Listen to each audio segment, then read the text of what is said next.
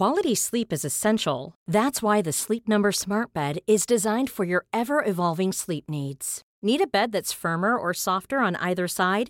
Helps you sleep at a comfortable temperature? Sleep Number Smart Beds let you individualize your comfort so you sleep better together. JD Power ranks Sleep Number number 1 in customer satisfaction with mattresses purchased in-store. And now save 40% on the Sleep Number limited edition Smart Bed for a limited time. For JD Power 2023 award information, visit jdpower.com/awards. Only at Sleep Number stores or sleepnumber.com. Ready to pop the question? The jewelers at BlueNile.com have got sparkle down to a science with beautiful lab-grown diamonds worthy of your most brilliant moments. Their lab-grown diamonds are independently graded and guaranteed identical to natural diamonds, and they're ready to ship to your door. Go to BlueNile.com and use promo code LISTEN to get $50 off your purchase of $500 or more. That's code LISTEN at BlueNile.com for $50 off. BlueNile.com code LISTEN.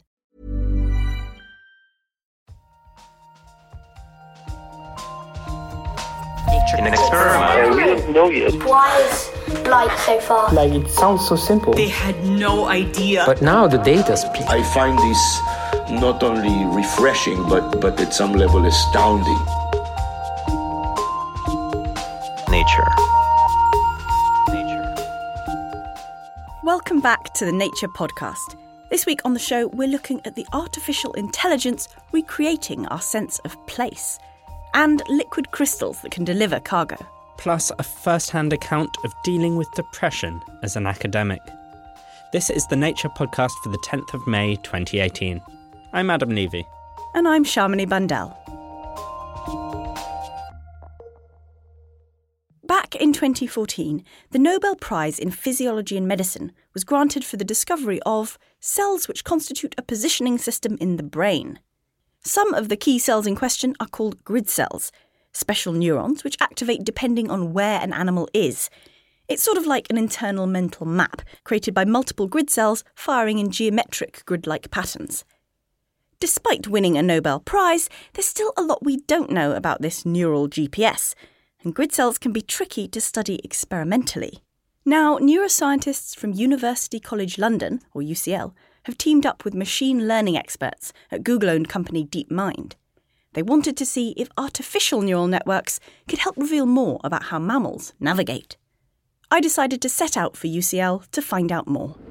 Today I'm off to see Caswell Barry at UCL. Now, UCL happens to be just down the road from the nature offices, so here I am walking down Euston Road hoping I can find my way to his department. Aha, this looks like it.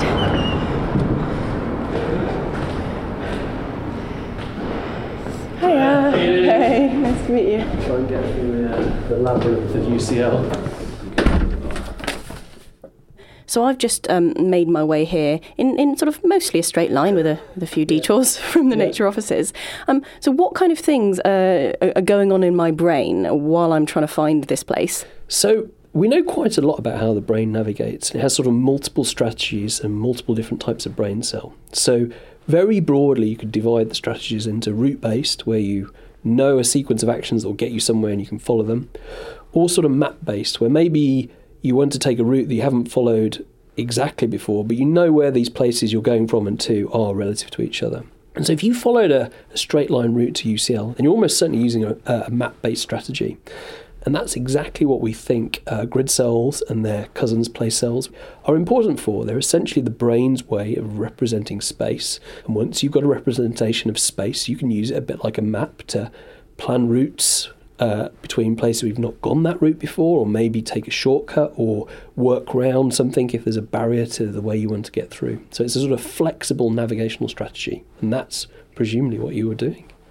And so we've known about grid cells and, and that particular element of, of navigation for a while, and it, the research got a Nobel Prize in, in 2014. But um, that doesn't mean we necessarily know everything about it. So you, you still want to sort of dig into how it works a bit more. What most people agree on is that grid cells look like they're important for path integration. So that is updating where you think you are based on how you're moving. So if you know you're somewhere and you move 10 feet to the north, then you know you're somewhere else.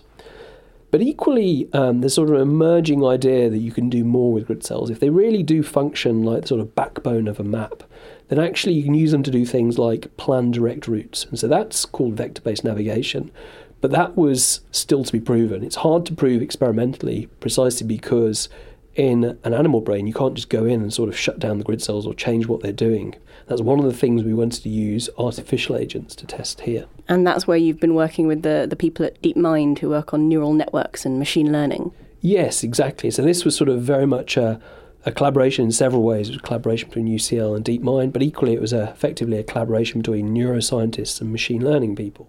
And in this case, you were interested in a specific problem, tasks that you think grid cells are responsible for, so you wondered how, how will AI cope with those?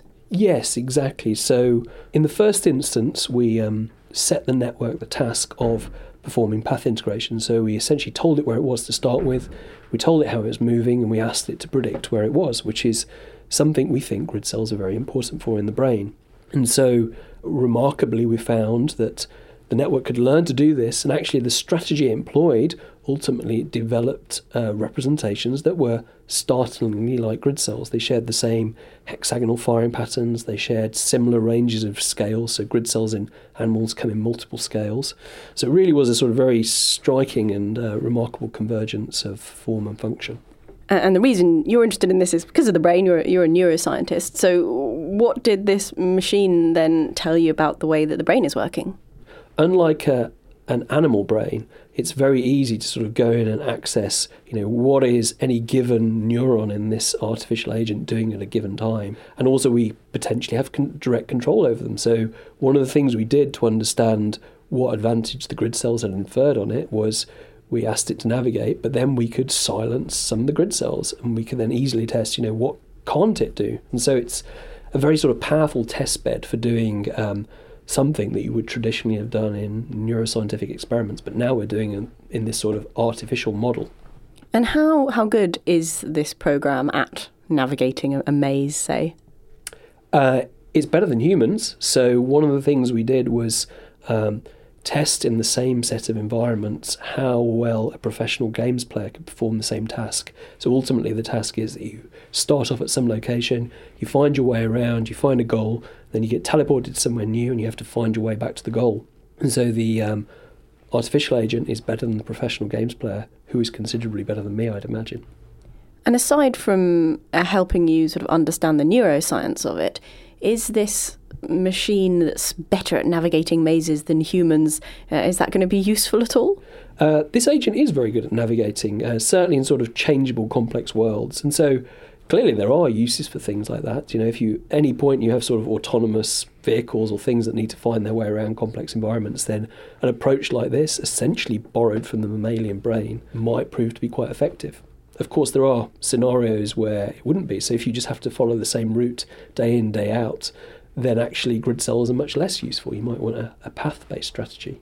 And so, do you do you think this is a sort of field, neuroscience, machine learning combo field that's that's going to be sort of growing from now on?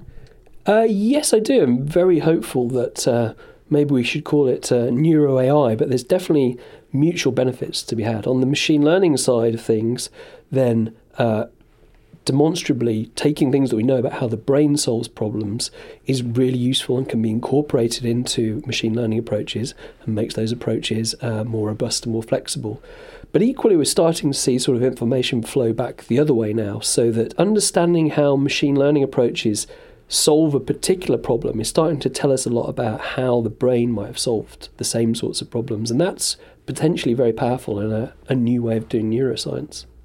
That was Caswell Barry of University College London. You can find his paper and a news and views article at nature.com forward slash nature. And if you want to know about some previous work DeepMind has done with neural networks, you can head on over to YouTube and search for our film The Computer That Mastered Go. Plus, there'll be more on artificial intelligence at the end of the show. Physicists are hoping AI can help piece together particle collisions at the Large Hadron Collider. That's in the news chat along with concerns about a bear hunt in America. It's Mental Health Awareness Month in the US and Mental Health Awareness Week here in the UK. Mental health problems affect many around the world. In England, for example, it's estimated that one in six people experienced a common mental health problem in the past week. And the stresses of research can have particular impacts on mental well being. So, up next, we have a very personal story about the challenges of mental health in academia. Some listeners may find this account difficult, so please use your own discretion. Yeah, so so I'm uh, Dave Reay. I'm a, professor of uh, carbon management at the University of Edinburgh. For this week in Nature, I've written about I've written about depression, but my my own depression, and it's one of the hardest things I've ever had to write because um, we write obviously research papers and things like that a lot, but writing something so personal has been difficult, and it's it's really been something that I've been looking to articulate, certainly for myself, uh, if no one else, in terms of um, uh, what happened, you know, how I felt, but also how other people, people around me, helped me deal with depression um, and actually uh, help me overcome it. My PhD was really when um, when I encountered really deep depression, and I, I really honestly didn't have much of a clue of what I was doing at the start of my PhD. I, I went into it with eyes wide shut. Um, and quite quickly started panicking that you know I didn't know what I was doing and everyone else did. I was just scared to admit that I was I was failing, that I didn't understand uh, what to do, that you know that things were going wrong. It felt like everything was was closing in. So it was it was one of those things where when I was thinking through how the next day was going to go, how the next week or the month was going, uh, it all just felt undoable. You know, so so I just felt um, like every option open to me was was closed off that everything was was going wrong and it was out of control. So i put on increasingly this facade of it was all all right and this kind of mask uh, to cover that up because it was um, just turmoil inside. The depth of my depression i think um, got so bad because you know i didn't talk to anyone. And the saving grace was was really um, was my colleagues around me, and they, they didn't even know it, but just their their kind of um, support, you know, just their warmth. Um, there was there was one particular guy uh, called Paul, and I, I, really remember it, even though it's twenty years ago. I was like a like an eggshell. I was so fragile. If I think if someone had said "boo," I would have just collapsed in tears. And this guy Paul um, had clearly just you know, he, he was chatting with everyone, but he clearly seen in me that, you know, there was something not right. And he just came up and he, he kind of, he just had a chat. He, you know, are you all, you know, Chet was all right. His, his warmth that day just made the difference between my eggshell cracking and actually it's starting to get stronger. And if, and if I was giving advice uh, back to my, my, my 20 odd year old self, it would be, um, just to talk to, to someone about it, not to hide it, uh, to you know to to remember this is this is an illness.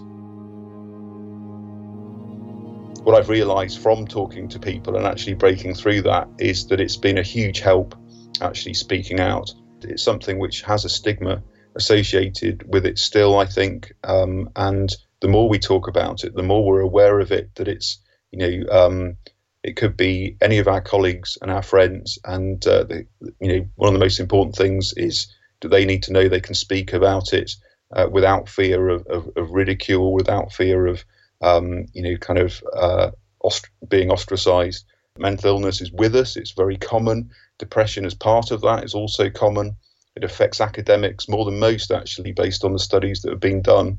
People need to know they can speak about their mental illness just like they would their physical illness uh, without fear of that kind of stigma. I do reflect on how I was as a, a, PhD student and as a postdoc in terms of what I would have what would have worked well for me and, and try and implement that for, for my PhDs, postdocs and, and, and staff. For me, it, it has been learning to listen. And actually, um, one of the things we always do a standard uh, with, with all, all, of all of my team uh, and all of my students is we talk about them. uh, and often it is just that you know um, how are you feeling? How are things? You know um, and and that's really valuable i think just in terms of that uh, feeling of community feeling like uh, we all care about each other.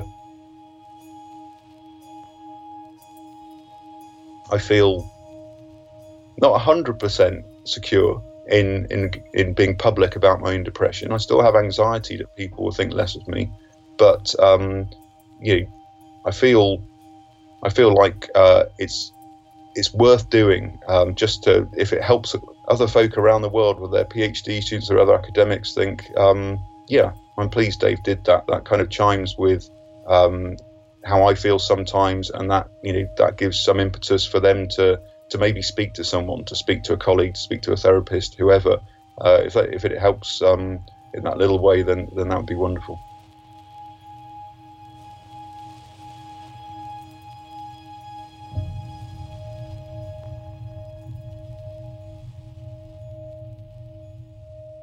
That was Dave Reay, who's based at the University of Edinburgh here in the UK. For more about Dave's experiences, have a look at his comment piece out this week, aptly titled You Are Not Alone. What's more, Nature's running a three part series on mental health in academia, the second part of which is out this week. Find this and Dave's comment at go.nature.com forward slash well-being. And if you are having difficulties, Nature has a page detailing a number of ways you can seek support. Just head to the mental health collection, go.nature.com forward slash well-being, and click on the support tab. We'll also tweet a link to it from at Nature Podcast. Still to come, liquid crystals that can deliver tiny cargo on demand. But first, it's time for the research highlights with Noah Baker. First up, bats keep quiet to avoid rivals. Many bats find their way around with echolocation, making calls and listening to how the sound bounces back. But when researchers listened into the echolocation of hoary bats in California, they found that in some situations, bats made much quieter calls or no calls at all.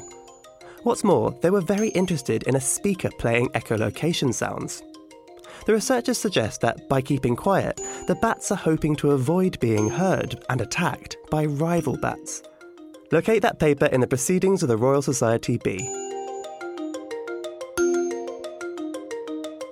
Researchers have created a lightweight, flexible laser.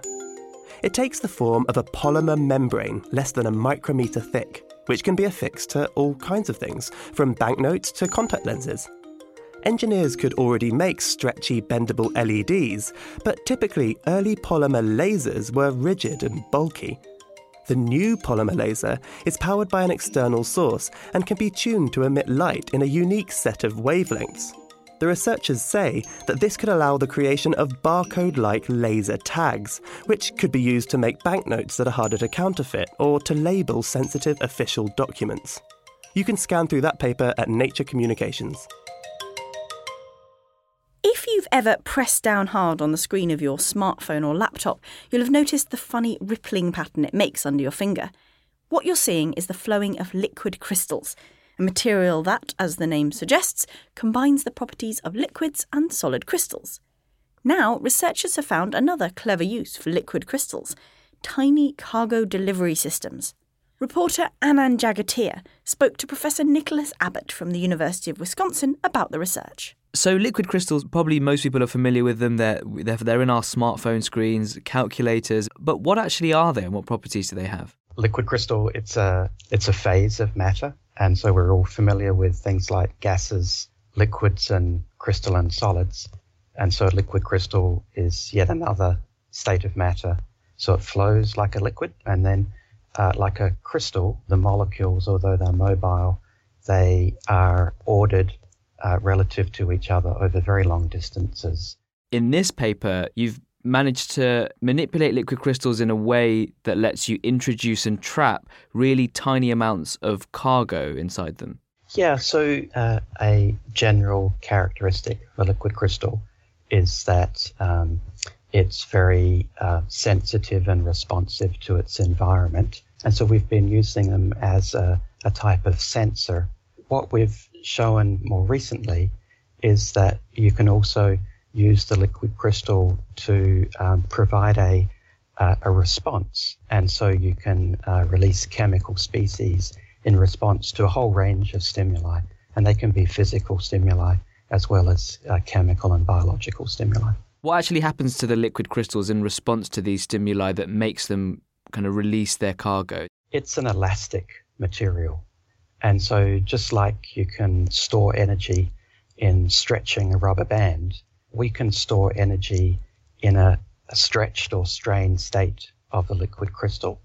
And so, what we're doing is we're designing liquid crystalline systems that will um, eject these microcargo sort of by uh, pinging them out, a bit like uh, launching something using a rubber band. One of the setups that you managed to create was cargo that was released in response to a touch from a human finger, and I think it was responding to the heat. Is that right?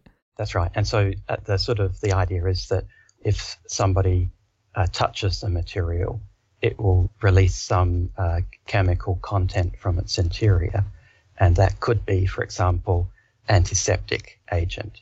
So if you want sort of a self-sterilizing material. Oh, so maybe surfaces and worktops in, in healthcare environments and things like that. Yeah, yeah, that's right. Or, you know, things like touch screens. Yeah, I was going to say, I've got so many smudges on my touchscreen right now. Could you could you create something that's every time I touch it, it will just clean itself? Uh, yeah, and in fact, I, I know that there are companies uh, who work on creating touch screens that will release chemical species to clean the touchscreen. Well, fingers crossed. Um, the the next application that, that you talk about in the paper, which is I think it, it really fascinating, is creating a liquid crystal that can store antibiotics. So that's the microcargo, and it releases them in the presence of bacteria. Can you tell us more about that?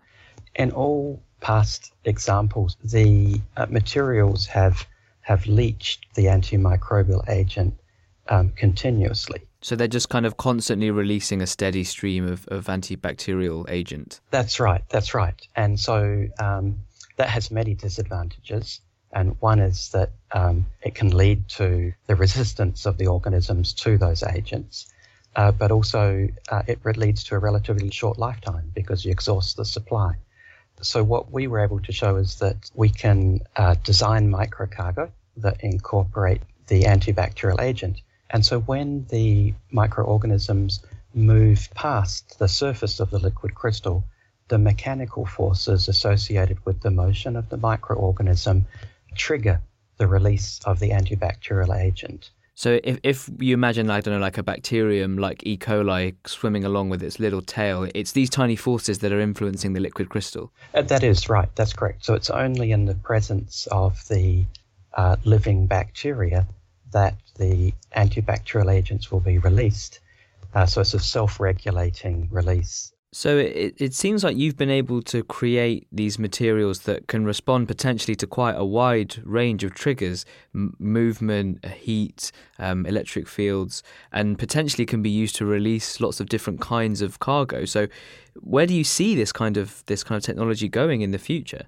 Actually inside the body, there are all sorts of mechanical forces which are operating, and things like blood flow can transmit mechanical forces. And so I think there are lots of exciting opportunities to uh, create delivery systems that can be used to deliver drugs in vivo. That was Nicholas Abbott from the University of Wisconsin talking to Anand Jagatia and you can see video of the liquid crystal cargo release in the paper's supplementary material at nature.com forward slash nature. Finally, this week, it's the news chat, and after a year away on maternity leave, Chief News and Features Editor Celeste Biever returns to the studio. Hi, Celeste. Hi, Adam. Really good to be back. Now, first up, we have a story about bears under threat in America. Now, what are they actually under threat from in this story? They're under threat from hunting. The story is about grizzly bears and specifically about a um, proposal from the state of Wyoming, which is one of the states that hosts Yellowstone National Park. And the state has proposed allowing a hunt of grizzlies to go ahead, which is something that hasn't been allowed for a long time, and follows in the wake of the federal government um, taking grizzly bears off the list of endangered species last year. So, if they're no longer endangered, that seems like it would be more okay for them to be hunted, right? Some of the critics of the um, proposed hunt say that the methods to take them off the list have some issues, um, and they would contest that these this species really is um, established and safe enough to hunt now. So, for example, um, there's questions of how the data was collected, the, the, the methods have changed, and um, critics of the hunt say that means that the estimates aren't right. Um, there's also assumptions about females and how long they continue to reproduce for, and um, the the method was based on the assumption that females will continue to reproduce, but critics say that they their reproduction falls off quite dramatically as they get older. What are the details of the actual hunt that uh, that has been proposed? So the hunt would involve 24 bears in total, 12 in an area immediately surrounding the Yellowstone Park that's under monitoring, and a further 12 in a wider area that's still counted as the Yellowstone ecosystem. And how does that number compare to the number of grizzly bears, at least believed to be in Yellowstone National Park? The number believed there is around 700. So, what would be the effects on this bear population of removing this number of bears through hunting? Critics of the planned hunt say that in addition to the bears killed in the hunt, any evaluation of the proposal should also take into account bears that are going to die anyway from other causes. In 2017, 56 died of natural causes or conflicts with people, for example. And so, if that happened again, this year, that could be 80 bears altogether. And then that doesn't include knock on effects of killing females who can carry up to four cubs. And it hasn't been decided that this hunt will go ahead yet, but it seems some, some people are concerned that it probably will. So there's going to be a vote on the 23rd of May. The proposal's been up for public comments. So we'll see, but it does seem that the state of Wyoming is quite determined to um, go ahead with it. Now, our second story this week is looking at the Large Hadron Collider, and the LHC is looking to artificial intelligence to solve quite a tricky problem. What is this problem that they're hoping AI can solve?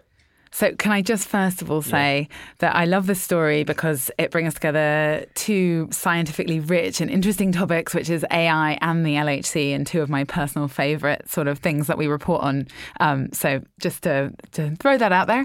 um, and yeah, the issue at the LHC, which is the Large Hadron Collider, the big world's biggest particle accelerator, um, which is situated at CERN, um, is that they, in the coming decade, they're going to have 20 times more um, particle collisions going on which will produce a huge amount more data, which they're going to have to sift through to find kind of the interesting collisions and sift those out from the, the noise of the background data. And how are they actually sifting through that data at the moment, and why won't that work going forwards? Right now, the way it works is they get a sort of mess of everything that's being produced in the collider. And the goal is to use that to retrace the tracks that various particles took through the collider. Um, and they're using pattern recognition algorithms to retrace those tracks right now. So it's already being automated.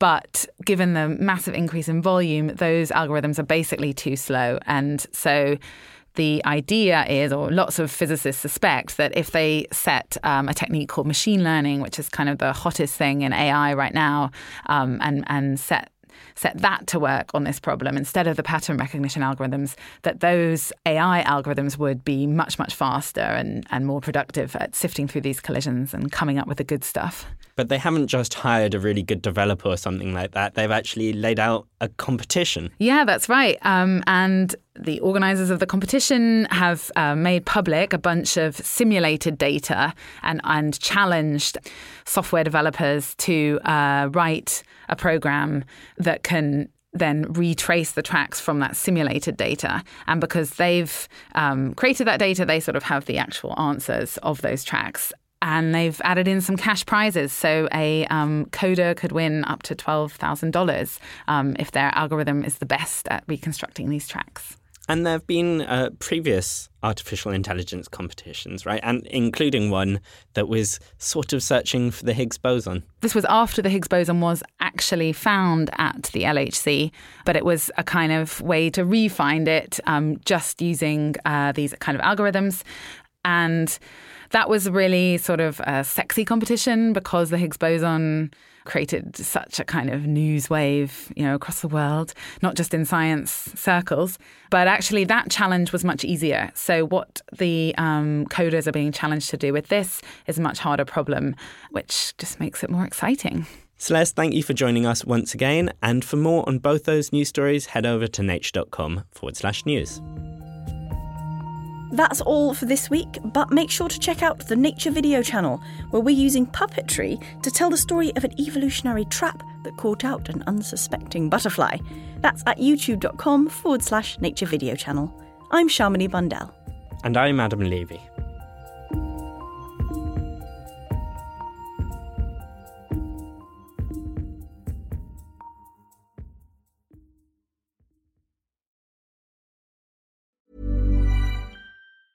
Planning for your next trip? Elevate your travel style with Quince. Quince has all the jet setting essentials you'll want for your next getaway, like European linen, premium luggage options, buttery soft Italian leather bags, and so much more. And is all priced at 50 to 80% less than similar brands.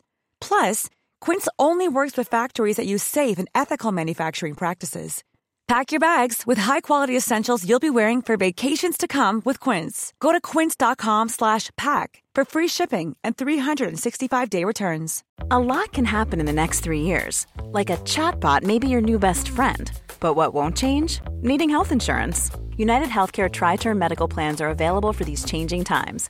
Underwritten by Golden Rule Insurance Company, they offer budget-friendly, flexible coverage for people who are in between jobs or missed open enrollment. The plans last nearly three years in some states, with access to a nationwide network of doctors and hospitals. So for whatever tomorrow brings, United Healthcare Tri-Term Medical Plans may be for you. Learn more at uh1.com.